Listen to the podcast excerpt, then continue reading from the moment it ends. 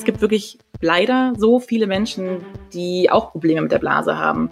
Und wenn keiner darüber redet, dann kommen wir da nicht weiter. Sagt Birgit Buller, Redakteurin und Buchautorin. Sie hören jetzt bei Tabufrei, der Podcast über Körper und Gesundheit.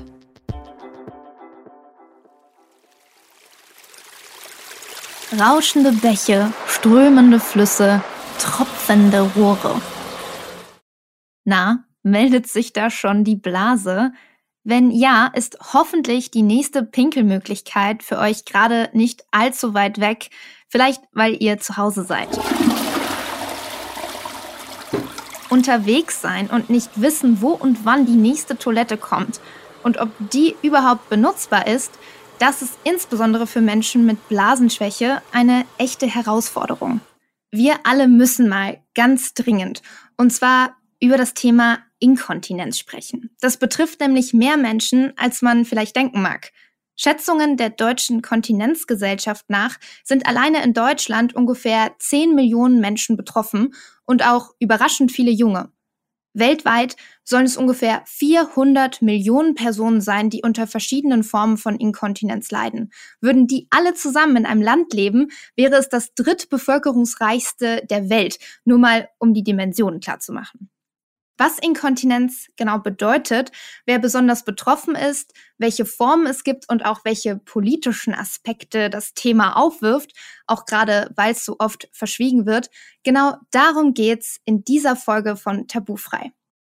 Ich bin Franka Frei und ich habe heute die Ehre, mit Birgit Buller zu sprechen. Sie ist Redakteurin, schreibt für mehrere Blogs und sie ist Autorin des Buches Noch ganz dicht, alles Wissenswerte über die Blase und damit die perfekte Expertin für diese Folge. Hallo Birgit. Hi Franka, freut mich, dass wir zusammen sprechen. Ja, freut mich auch. Für dein Buch hast du ja gefühlt ein ganzes Medizinstudium hinter dich gebracht. Also ich habe da auch echt viel gelernt, was ich zuvor nicht wusste und worüber ich auch noch nie nachgedacht hatte. Zum Beispiel, ob die Blase wirklich platzen kann und warum man immer muss, wenn es gerade nicht geht, zum Beispiel vor wichtigen Auftritten, bei Terminstress allgemein, wenn man einen Flieger kriegen muss. Wie kam es denn für dich dazu, dass du dich mit der Blase beschäftigt hast? Also leider muss ich sagen, bin ich selbst äh, Betroffene, denn ich habe seit, das ist immer so schlimm zu sagen, aber seit fast zehn Jahren jetzt wirklich schon eine Reizblase. Also das heißt, ich muss immer wahnsinnig oft und wahnsinnig dringend auf die Toilette. Und ich bin da echt von Ärztin zu Ärztin gerannt und habe versucht, mir Hilfe zu holen, aber mir konnte keiner wirklich helfen, weil keiner wusste oder keiner weiß, warum ich diese Reizblase habe, wo diese Reizblase herkommt. Und deswegen habe ich halt angefangen, mich sehr intensiv selber mit der menschlichen Blase oder mit meiner Blase zu beschäftigen. Und so kam dieses Buch dann auch zustande.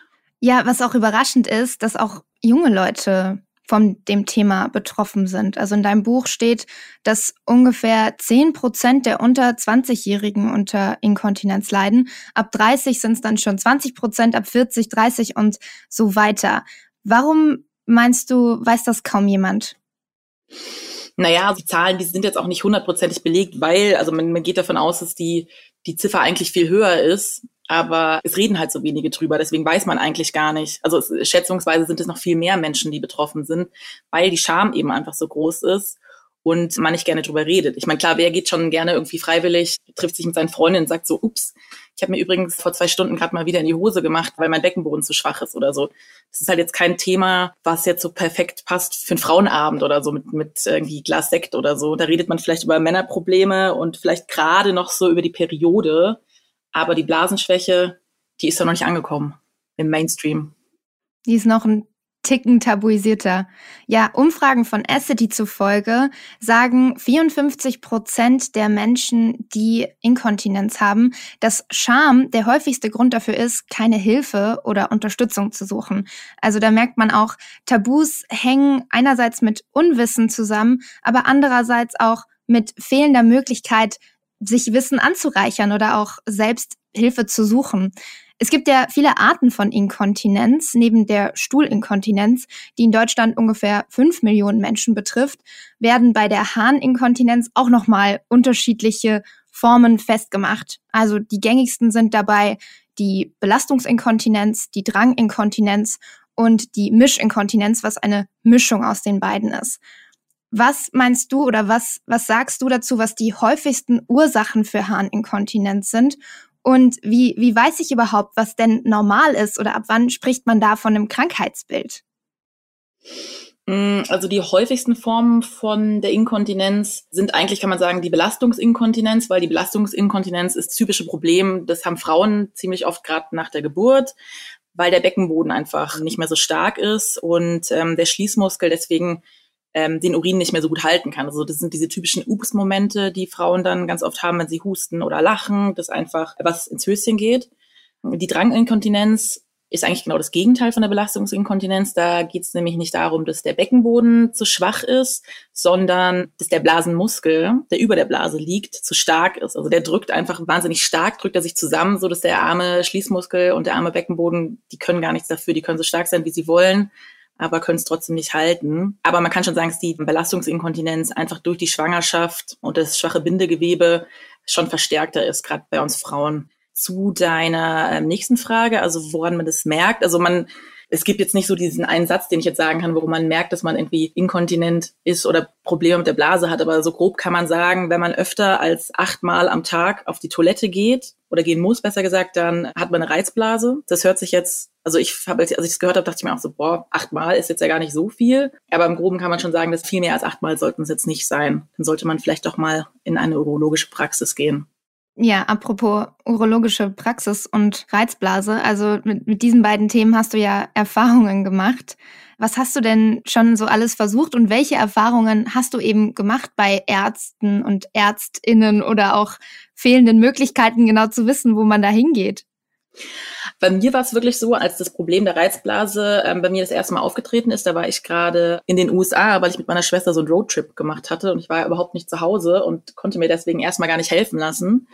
Als ich dann zurück in Deutschland war, muss ich aber gestehen, ich habe echt erstmal gegoogelt, zu welchem Arzt oder zu welcher Ärztin ich denn mit meiner Problemblase gehe, weil ich auch dachte, boah, Frauenärztin, die weiß ich nicht, die kennt sich doch damit eigentlich nicht so aus. Und als dann rauskam, oh ja, hier urologische Praxis, dachte ich erst so, hä, Urologen, es sind doch so Männerärzte, die, die interessieren sich doch nur für Prostata, Penisse und so weiter. Aber stimmt nicht, die sind auch für Frauen zuständig. Und da war es aber wirklich so, dass das war echt, als ich das erste Mal eine urologische Praxis betreten habe, haben mich echt alle angeschaut wie ein Auto, weil es waren wirklich nur alte Männer im Wartezimmer und ich war das einzig jüngere weibliche Wesen und die haben mich echt alle angeschaut, als ob ich mich in der Tür geirrt hätte und haben wahrscheinlich gedacht, um Gottes Willen, was ist denn mit der los? Also es ist schon etwas ganz anderes, als wenn man in eine gynäkologische Praxis geht.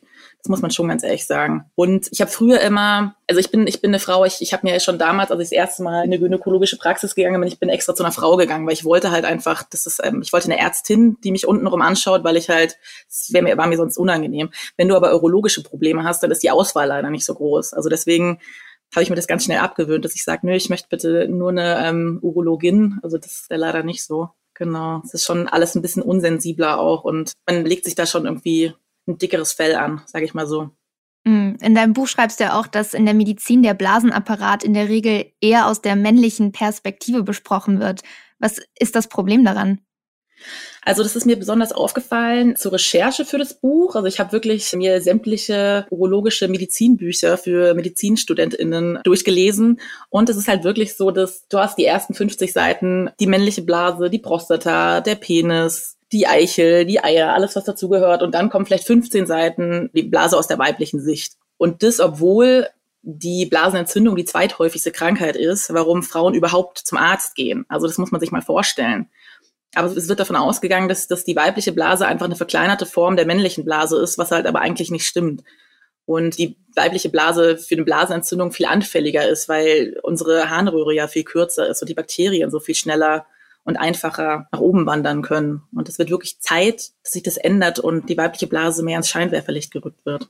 Ja, das sehe ich auch so, weil sich ja auch Körper je nach Geschlecht unterscheiden. Und wie ich erfahren habe, haben Menschen mit Vulva auch tendenziell eine kleinere Blase, müssen logischerweise deshalb auch öfter auf die Toilette. Dazu kommen auch noch Themen wie Menstruation, Schwangerschaft, eben wie du gesagt hast, Blasenentzündungen sind häufiger, Harnwegsinfektionen sind häufiger.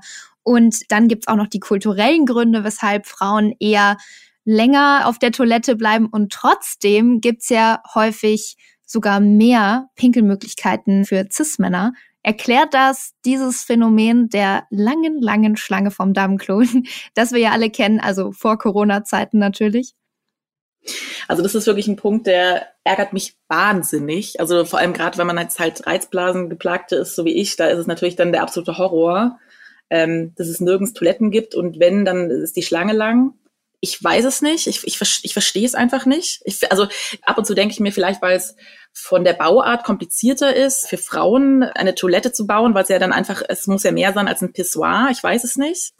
Oder es ist den Leuten einfach egal, sie denken da nicht so drüber nach, aber es ist wirklich kompliziert und ich bin auch mittlerweile eine Verfechterin des freien Pinkelns auch für Frauen, weil so viele Männer sehe ich irgendwie wirklich auch feine, geschniegelte Männer mit, ähm, mit Anzug und Aktentasche, die sich schnell hinter einen Baum stellen und pinkeln und ich denke mir, ach, der arme Mann musste wohl dringend. Wenn es eine Frau macht, kann auch total schick angezogen sein, denke ich mir, uh, mit der scheint irgendwas nicht zu stimmen. Und es ist so ein Fehler in der Denke, das ist unfassbar eigentlich. Ja. Mhm, ja, da sieht man, wie auch in der Architektur einfach nicht wirklich dran gedacht hat, welche Bedürfnisse Menschen unterschiedlichen Geschlechts und Alters haben, aber auch eben Menschen mit Behinderungen und Obdachlose. Und zu Corona-Zeiten, wo es draußen auch nicht mal schnell die Möglichkeit gibt, die Toilette eines Cafés, der Stadtbibliothek oder von einem Restaurant zu benutzen, verstärkt sich das Problem. Da kenne ich das auch und ich habe keine Reizblase. Was mir noch einfällt, was du gesagt hast zum Thema Wildpinkeln. In den Niederlanden wurde eine Frau dabei erwischt und sollte eine Bußstrafe von ungefähr 150 Euro bezahlen und hat sich geweigert. Und vor Gericht wurde sie dann aber dazu doch verdonnert, die Strafe zu bezahlen. Also sie hat sich geweigert, weil es überhaupt keine Möglichkeit gab für Frauen, eine Toilette zu benutzen, sondern nur männliche Urinale. Ja, und sie ist mittlerweile eine richtige Galionsfigur geworden für diese Bewegung der Potty Parity, also der Pinkelparität. Super. Und es gibt ja da auch Ideen für Urinale für Frauen oder das Missoir, wie es Laila Ulvedi entwickelt hat.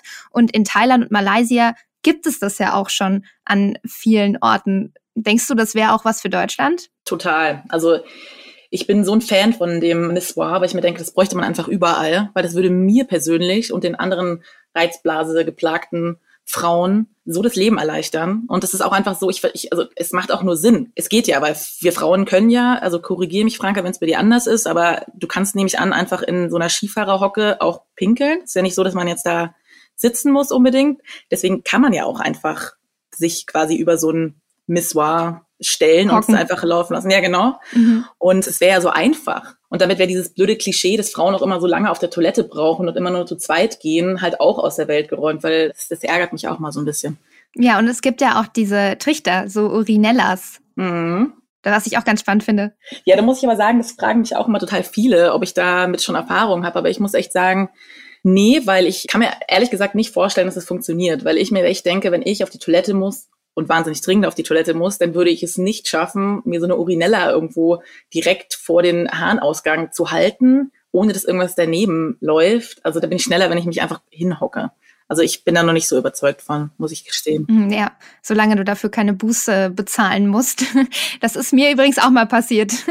Bei Karneval wurde ich auch mal verdonnert. Da gab es aber keine, da gab es wirklich überhaupt keine Möglichkeit, auf die Toilette zu gehen. Ja, und da muss, dann stand das Ordnungsamt hinter mir. Nein. Und äh, neben mir war eine Wand, wo nur Typen äh, im Stehen gepinkelt haben. Nein. Und ich war natürlich die Einzige, die bezahlen musste. Oh. Ja, und es hat ja auch was äh, damit zu tun, wie gerade Menschen, die öfter auf die Toilette müssen, eingeschränkt werden in ihrer gesellschaftlichen Teilhabe. Also da sind die Konsequenzen doch ziemlich einschlägig. Was sagst du dazu? Wie schränkt dich deine Blase denn im Leben ein, wenn du öfter musst als andere? Gehst du dann nur aus, wenn du weißt, dass genügend Toiletten in der Nähe sind? Oder wie machst du das zum Beispiel auch auf Geschäftsreisen? Ich muss dazu sagen, als es bei mir angefangen hat mit der Reizblase und ich mich noch gar nicht ausgekannt habe und überhaupt nicht wusste, was los ist, da war es wirklich so, dass ich mich wahnsinnig zurückgezogen habe und ich bin nicht mehr irgendwie feiern gewesen oder auch selbst irgendwie spazieren gehen auf einen Kaffee, wo ich mir wirklich dachte, um Gottes Willen, was mache ich denn, wenn ich pinkeln muss und es gibt keine Toilette? Oder selbst es gibt eine Toilette, aber lass die fünf Minuten entfernt sein, das schaffe ich halt einfach nicht. Und dann habe ich mich echt zurückgezogen und mich eingeschränkt.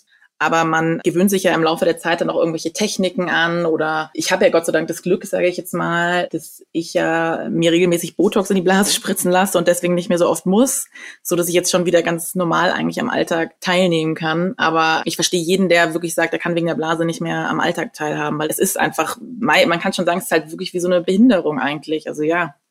Ja, und vor allem, wenn dann die Strukturen fehlen oder also sowas eben wie eine Möglichkeit, kostenfrei und sicher sich entlernen zu können. Aber jetzt genau. muss ich nochmal nachfragen. Du hast gesagt, du spritzt dir Botox in die Blase. Mhm, genau, also das, ich habe da ähm, auch, als ich das das erste Mal gehört habe, habe ich genauso gefragt wie du, wie Botox, auf gar keinen Fall. Aber es ist halt wirklich so, Botox ist ja ein Nervengift, was die Muskeln lahmlegt. Deswegen kann man seine Stirn nicht mehr bewegen und kriegt keine Stirnfalten, wenn man sich das jetzt ins Gesicht spritzen lässt. Und genau das Gleiche wird in der Blase eben auch gemacht. Also es wird in den Blasenmuskel gespritzt, so dass der sich nicht mehr so intensiv zusammenziehen kann. Als ich meine erste Blasenspiegelung bekommen hatte, meinte meine Urologin, dass meine Blase wirklich ein Sixpack hat, also dass man das wirklich sehen kann, dass mein Blasenmuskel ein Sixpack hat. Und ich lasse ihn Botoxen. Also ich glaube, das sexyste Körperteil, was ich habe, ist meine Blase mittlerweile. Wow. Ja. Gibt es bestimmt auch bald so einen Schönheitsblasenwettbewerb oder so? Ich hoffe, ja. Ähm, und abgesehen jetzt von Botox, welche Behandlungen gibt es denn, wenn man äh, Blasenschwäche hat, mit Inkontinenz zu kämpfen hat? Also ganz klassisch fängt man halt mit Tabletten an, also mit einer medikamentösen Behandlung. Da gibt es ganz viele verschiedene Mittelchen, die den Drang mindern oder, also ein bisschen komplizierter, aber die Rezeptoren der Blase hindern, ein Signal an unser Gehirn zu geben, dass die Blase voll ist. Wenn das nichts bringt oder wenn die Nebenwirkungen zu stark sind, was leider ähm, ganz oft so ist, dann kann man sich eben Botox spritzen lassen. Dann kann man auch mit Wechselstromtherapien arbeiten, also dass die Blasennerven neu getriggert werden und solche Sachen. Also gibt es schon einiges, was man machen kann. Und äh, wenn alles nichts bringt, dann kann man sich wirklich auch einen Blasenschrittmacher setzen lassen, der quasi den Miktionsvorgang, also den Arbeitsvorgang der Blase für einen übernimmt. Das ist wirklich spannend. Also auch in deinem Buch lernt man über Dinge, von denen man noch nie zuvor gehört hatte, wie ein Blasenschrittmacher oder auch ein Scheidenvorfall. Das war auch ein, ein Wort, das ich mit sehr viel ja, Überraschung in meinem Gesicht und meinem Gehirn gelesen habe und wie die Blase auch mit der Psyche zusammenhängt. Also du beschreibst die Blase als den Spiegel der Seele. Mhm. Was hat's damit denn auf sich? dazu muss man wissen, dass die Blase, die wird von unserem vegetativen Nervensystem gesteuert. Also das heißt, wir haben nicht aktiv Einfluss auf die Blase. Also das ist wie, wenn wir jetzt Hunger haben oder wenn die Hände anfangen zu schwitzen oder so oder wir allgemein schwitzen. Das sind Sachen, die können wir nicht selbst steuern, die passieren einfach. Und so ist es bei der Blase eben auch. Und das vegetative Nervensystem, das wird ja von dem Parasympathikus und dem Sympathikus gesteuert. Ist alles ein bisschen kompliziert jetzt, aber wenn die quasi nicht wirklich zusammenarbeiten, dann kommt es da eben zu Komplikationen. Das ist auch der Grund, warum wir zum Beispiel ganz oft auf die Toilette müssen, wenn wir nervös sind, also vor einem Vorstellungsgespräch oder vor einem Date oder so, dann, dann gibt die Blase ja ganz oft laut und sagt, oh, ich muss jetzt aber total oft. Das ist halt einfach so ein körperlicher Beruhigungsvorgang, der uns eigentlich nur helfen soll, aber ist natürlich super nervig. Genau, und, und es gibt auch ganz viele Psychologen und Psychologinnen, die erklären, dass Inkontinenz oder eine Blasenschwäche im Erwachsenenalter ganz viel, also es ist ein Fluchtmechanismus, eine Angststörung, ähm, weil man damit halt was vermeiden möchte, was man vielleicht selber gar nicht weiß. Und die Blase ist halt so uns zeigt. Man sagt ja auch, die Blase weint, wenn ähm, Kinder ganz lange brauchen, bis sie trocken werden. Und so, das ist schon alles sehr, sehr interessant. Und auch noch ein sehr weites Feld, was man noch erforschen kann. Und da passiert bestimmt noch ganz viel hoffe ich. Ja, also mir fällt zu all dem, was wir bisher gesagt haben, auch nur ein, Pinkeln ist politisch, ist ein sehr politisches Thema. Was sind denn deine Tipps für Menschen, deren Blase verrückt spielt?